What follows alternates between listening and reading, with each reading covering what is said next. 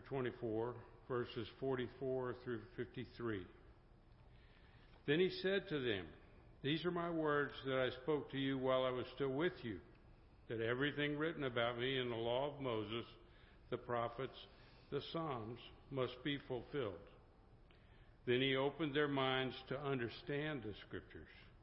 And he said to them, Thus it is written that the Messiah is to suffer and to rise from the dead on the third day, and that repentance and forgiveness of sins is to be, to be proclaimed in his name to all nations, beginning from Jerusalem. You are, you are witnesses to these things. And see, I am sending upon you what my Father promised. So stay here in the city until you have been clothed with power from the on high. Then he led them out as far as Bethany, and lifting up his hands, he blessed them. While he was blessing them, he withdrew from them and was carried up into heaven. And they worshiped him and returned to Jerusalem with great joy. And they were continually in, in the temple blessing God. The words of God for the people of God. Thanks be to God.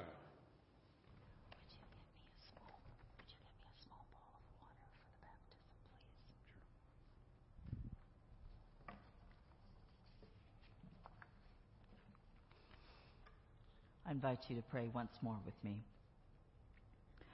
Lord, may the meditations of my heart and the words of my mouth be acceptable unto you. Amen. Americans don't like to wait, do we? Standing in lines is something none of us like, and yet we do it. We wait in lines all the time. We wait in line at the Walmart I particularly hate waiting in line at the Walmart. At the ATM, I've waited in line. At Disney World for Splash Mountain. Any of you done the wait at Disney World? Or perhaps uh, Universal when you went to go see Hogwarts. Any of you guys get to do that? Ah, there's somebody that got to do that. All right. All right. That was a long wait. A very long wait. Last year, with COVID 19, my husband and I were in Panama when it took hold.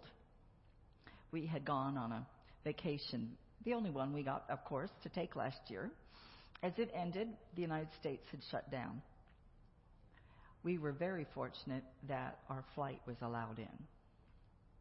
And it was very spooky to drive back into Baton Rouge and see no traffic. It was as if a nuclear bomb had gone off and everybody, either that or the, the everybody had been assumed into heaven. there was no one around. Before we left Panama, we were trying to get some supplies to get on to the airplane. Face masks were a priority, and so were gloves. We thought we needed them. We knew so little then. And so we went to a very large grocery store that also was three floors. It was in a mall, and it had a department store as well.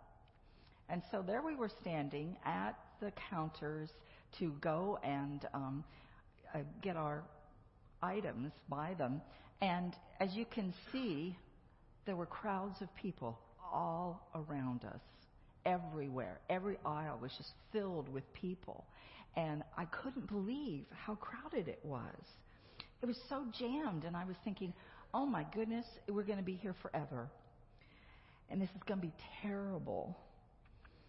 Well, schools had let out, and you can't see it, but there were a lot of kids there. There were a lot of grandparents that were going to end up taking care of kids. And so many of the families had two and three grocery carts full of groceries standing in line. The thing was, what was so phenomenal, no one panicked. No one was in a hurry. No one was pushing or angry or upset. As a matter of fact, we had fun. We got to know the family behind us. They were laughing at how this huge basket of food was probably going to be gone in three days because they had two adolescents that were staying in their house.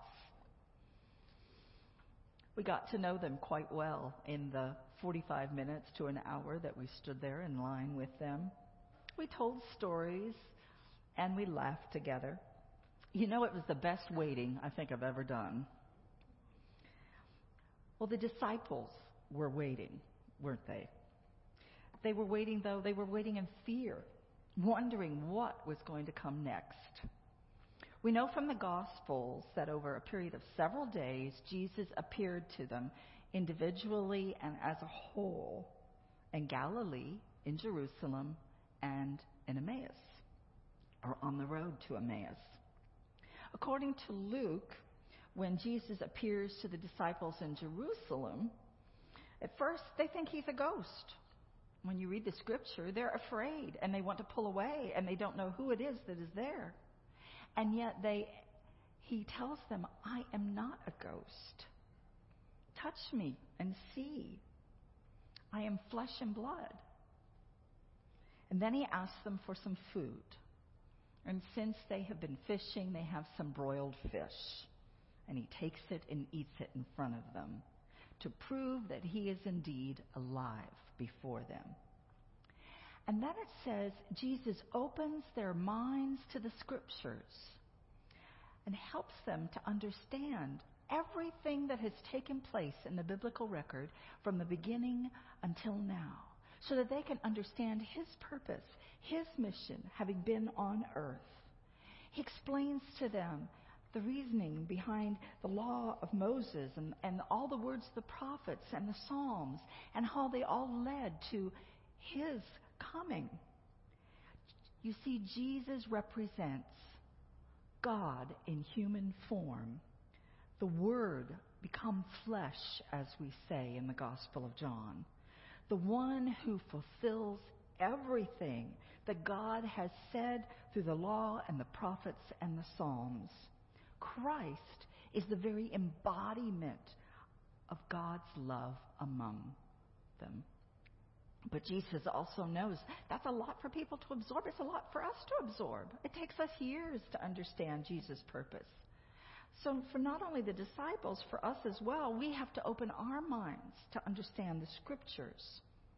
And so, Jesus particularly gave the disciples a gift of understanding so that they could comprehend better what was going on from that beginning of time until that moment when he appeared, risen from the dead.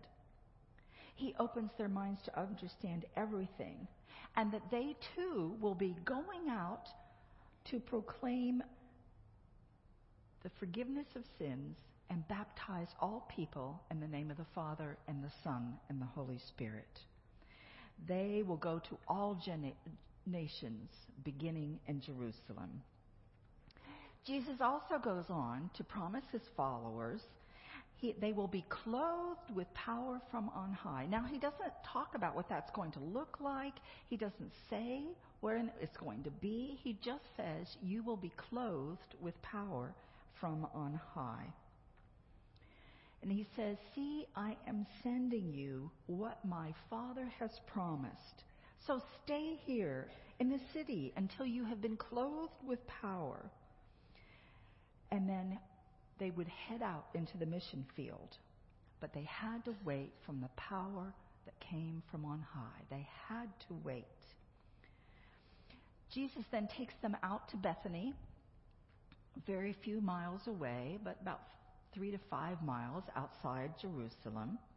He blesses them one last time. And then while he is blessing them, he is assumed up into heaven, carried up, as it were. If you remember the old story of Elijah, he too is carried away on a fiery chariot into heaven. So Jesus, so Jesus is taken up into heaven. And why? Because his mission is finished. He has shown God's love for all people in everything that he did, and his earthly work is done.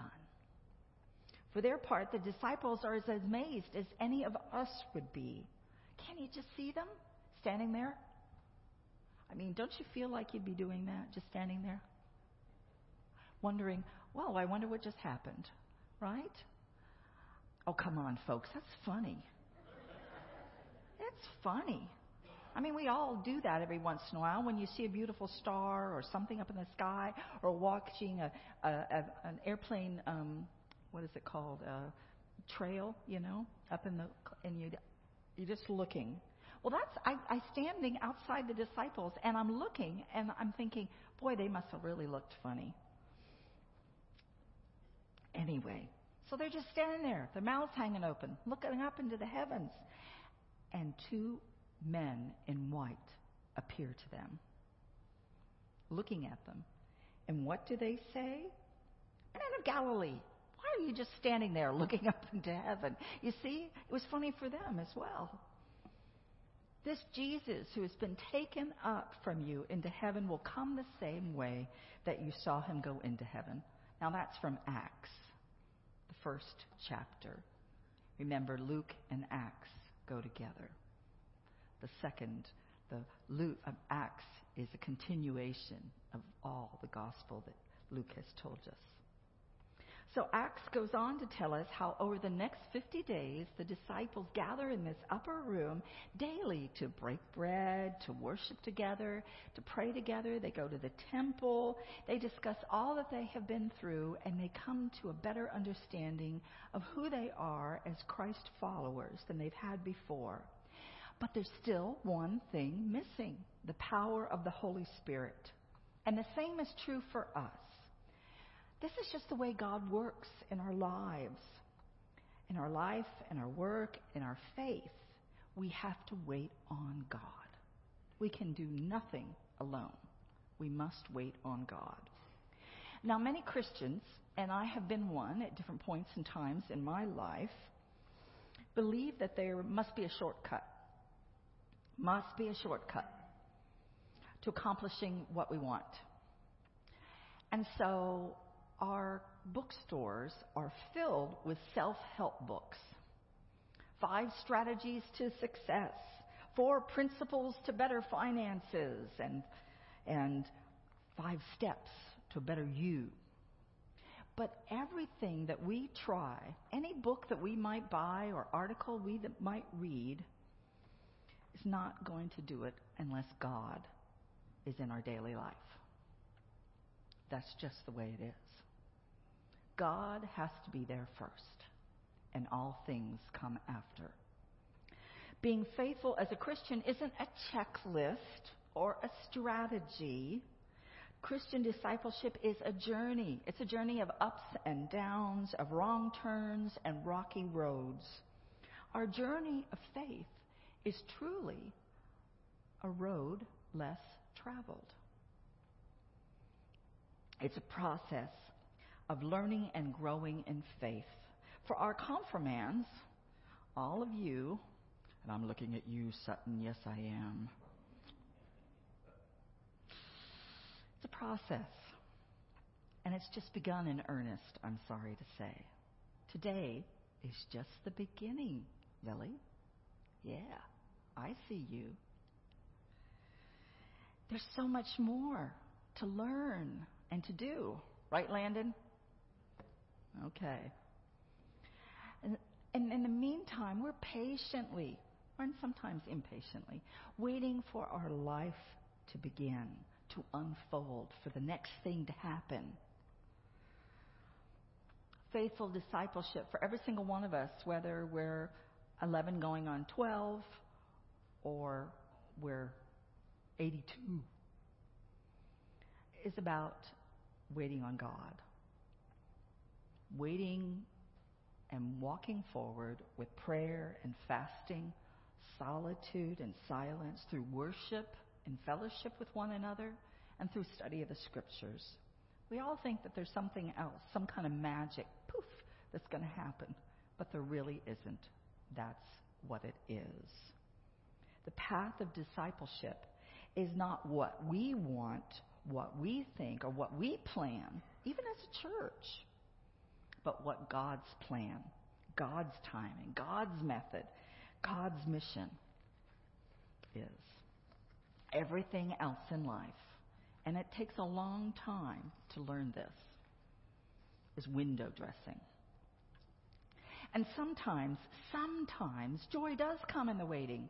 As it did for my husband and I in Panama while we were waiting in that crowd. We got to find, to meet some really great people and to share our own anxieties and our worries about traveling home to the United States and wondering what was going to happen next. So joy can come in the waiting. Luke goes on to tell us that after Jesus ascended, his disciples did return to Jerusalem with great joy. They were continually blessing God in the temple. They were praying together. They weren't sitting around moaning about having to wait. They were actively waiting. And I think that's a hard thing for us as Americans, particularly, to consider. Can we actively wait? Yes. We can wait with purpose, you see. We can wait prayerfully. We can wait on God. You know, there are several instances in the Bible where the people wait for God to act as examples for each one of us. Consider the Israelite slaves in Egypt and how for generations they toiled in the mud making bricks for the pyramids and for other building projects. And it, finally, when Moses was a an adult, married, and a shepherd, God comes to him finally and says, I have observed the misery of my people. Indeed, I know their sufferings, and I have come to deliver them. Or perhaps you remember the story of Job and how miserable his life was. I always, we talk about the patience of Job, but boy, he was noisy about it. He complained an awful lot. And finally, finally, after so many pleas for justice from God, he is answered by God. Or how in the Psalms, the psalmist in Psalm 69 writes, My eyes grow ever dim waiting for the Lord. And then, toward the end of the New Testament, when they are expecting Jesus' return, as was promised in the book of Acts, while you are waiting, Peter writes, and in this context, it's for Christ's return, strive to be found by him at peace I think those are good words to remember. While you are waiting, be at peace. So, we think, you know, that we're waiting on God. But I think, I believe actually, that God is waiting on us. God is waiting for us to take our faith seriously. God's waiting for us to actively participate in our faith. If we're just ticking off a list of things to do when we come to worship or sit down to pray, we aren't ready to hear anything that God really has to say to us. And so we continue in this kind of waiting time, wondering what's going to happen next. And here it is God waiting on us to reveal what God has to say. So our challenge is to take our faith very seriously. And that's what today is all about for those who are being confirmed. Our confirmands are taking their faith very seriously. And so now is the time to commit, to commit our, our life, our time, our every moment to God. Put God first. The time is now to, for all of us to be lifted up, strengthened, and warmed by God's grace and love. The time is now for each of us to commit our way solely to God, and then our way, wherever it takes us on our journey, will be blessed. Again, we may think that we're waiting on God, but perhaps God is waiting on us. Amen.